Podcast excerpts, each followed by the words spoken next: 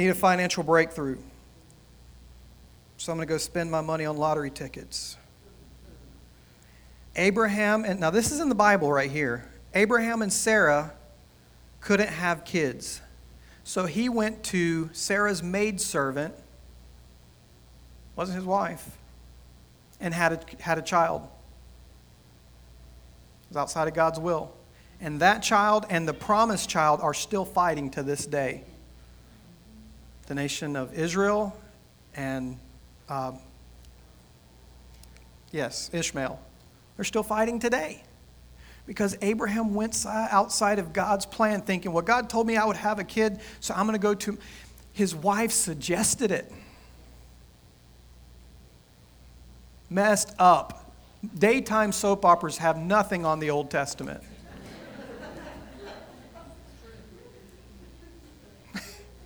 And I don't watch daytime soap operas, I just can't do it. Um, but has nothing on the Old Testament. There's some messed up people in there.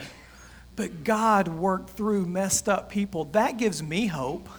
if God can work through people like Abraham, who made a huge mistake and still blessed him with the nation of Israel, there's hope for us.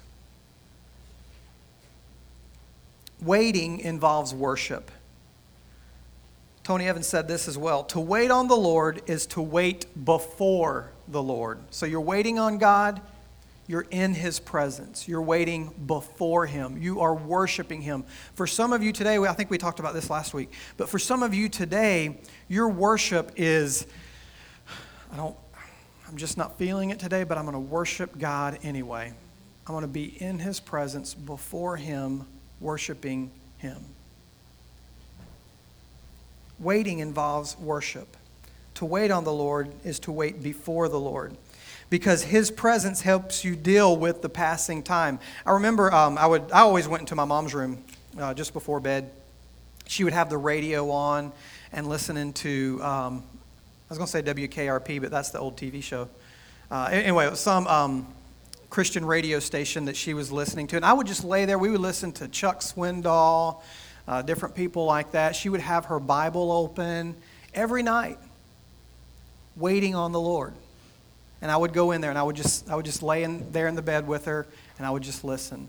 Something was happening in my spirit. Her example, one, but she was waiting on the Lord in those moments. She was worshiping. Psalm 16 says, You will show me the way of life, granting me the joy of your presence and pleasures of living with you forever. When we wait on the Lord, He will show us the way of life. That's where it comes from. Comes from is waiting on the Lord. And the joy of your presence. When you wait on the Lord, He will give you new strength in these ways. We read this scripture. You will soar on wings like eagles, effortless soaring.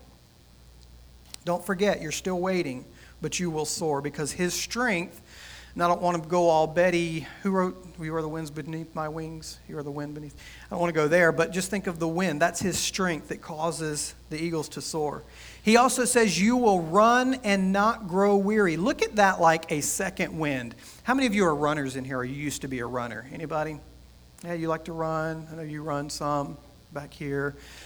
Isn't running so much easier if you have somebody to go with you because you're wanting to stop and they're like, "Come on, you sissy, let's keep going," you know, or you don't want to go. Darren and I, Darren and I used to work out together, and I didn't want to get up and go to the gym, but I knew he was there, so I would go. Now we finally both quit. We were no good for each other, Darren. Um, I wasn't the wind beneath your wings. That's just awkward. But you will run and not grow weary. It's the second wind. It's that running buddy encouraging you on, except it's the Holy Spirit. And it says you will walk and not faint. So look at the progression of that. You're soaring, and then you know you feel like you come down. Now you're finally running, and then you're at the point where you're just walking. But God says you will not grow faint. You feel like you're at the end of your road, but the strength of God is there. Church, if you're going through this or if you have gone through this, you will go through this at some point, but I want to encourage you. You will make it. I don't know how long you will have to wait.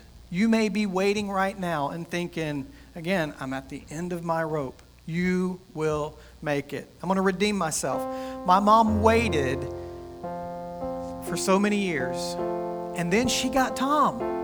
See, you just changed the inflection in your voice, and then she got Tom, or then she got Tom. So it just depends on how you. But she waited. Now, let me, let me clear this up too. Tom is not the answer to everything she was going through, the Lord is the answer to everything that she was going through. So I want to encourage you to keep your eyes on Jesus, and He will supply. God answered that part of her life through Tom. Does that make sense? So Tom's not the answer to her situation, Jesus is. It just came in the form of Tom. Nice smile, Tom. You can pay me for that later. so, church, I want to encourage you to wait on the Lord. Wait for His refreshing. He will meet you where you are while you wait.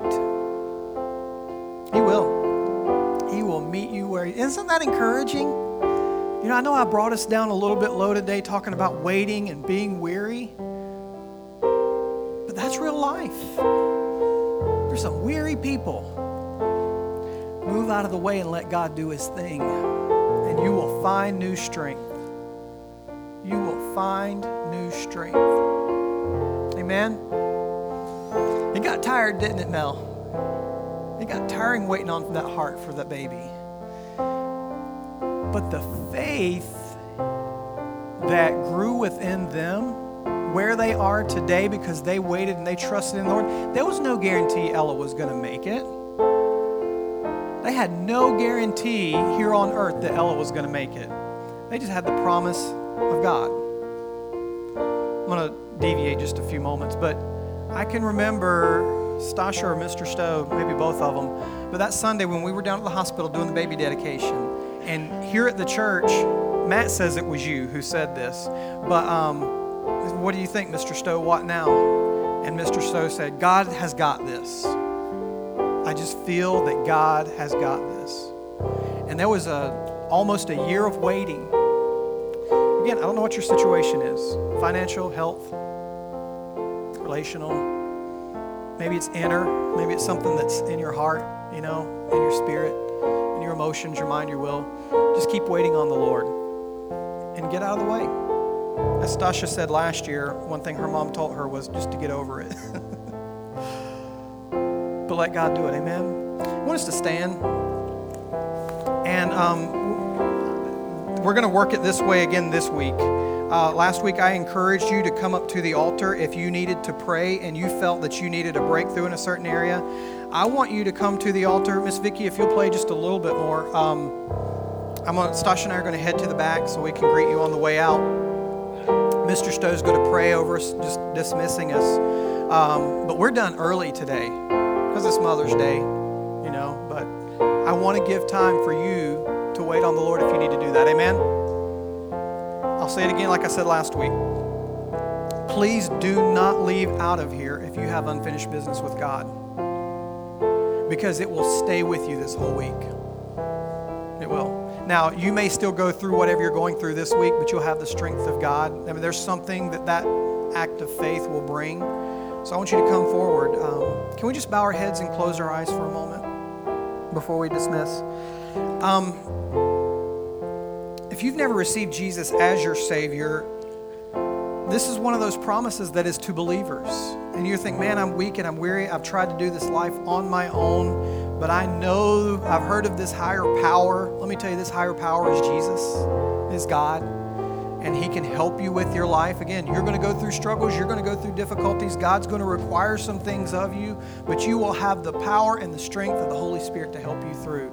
And so I want to encourage you to, if you've never received Jesus as your Savior, I want to be able to pray with you. And the way that I know I can pray with you is I'm just going to ask you to quickly slip up your hand so that I can see it so I know who I'm praying for. Anybody at all? You say, I want to receive Jesus today? Anybody?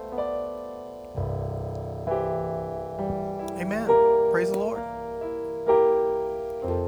Mr. Stowe, again, will be down here uh, if you need prayer. Um, matter of fact, Tommy, if you could um, cue up three and just play music softly, because I want Miss Vicky to be able to come down here as we're being dismissed so that she can pray as well. Um, and CD3 should work on there. But um, Yeah, Mr. Stowe, will you dismiss us this morning in prayer? Stash and I love you. We'll see you at the back. Father God, what a what a day for us to be before your throne. Lord, what a challenge for us to take into our very being is to trust in the Lord with all that we are, and you will supply those needs in our lives. Lord, I thank you for the words you brought into our hearts through our ears this day. I pray that we would meditate on it, spend time on it. And Father God, that you would direct our paths and that we would follow your leading. In Christ's name we pray. Amen.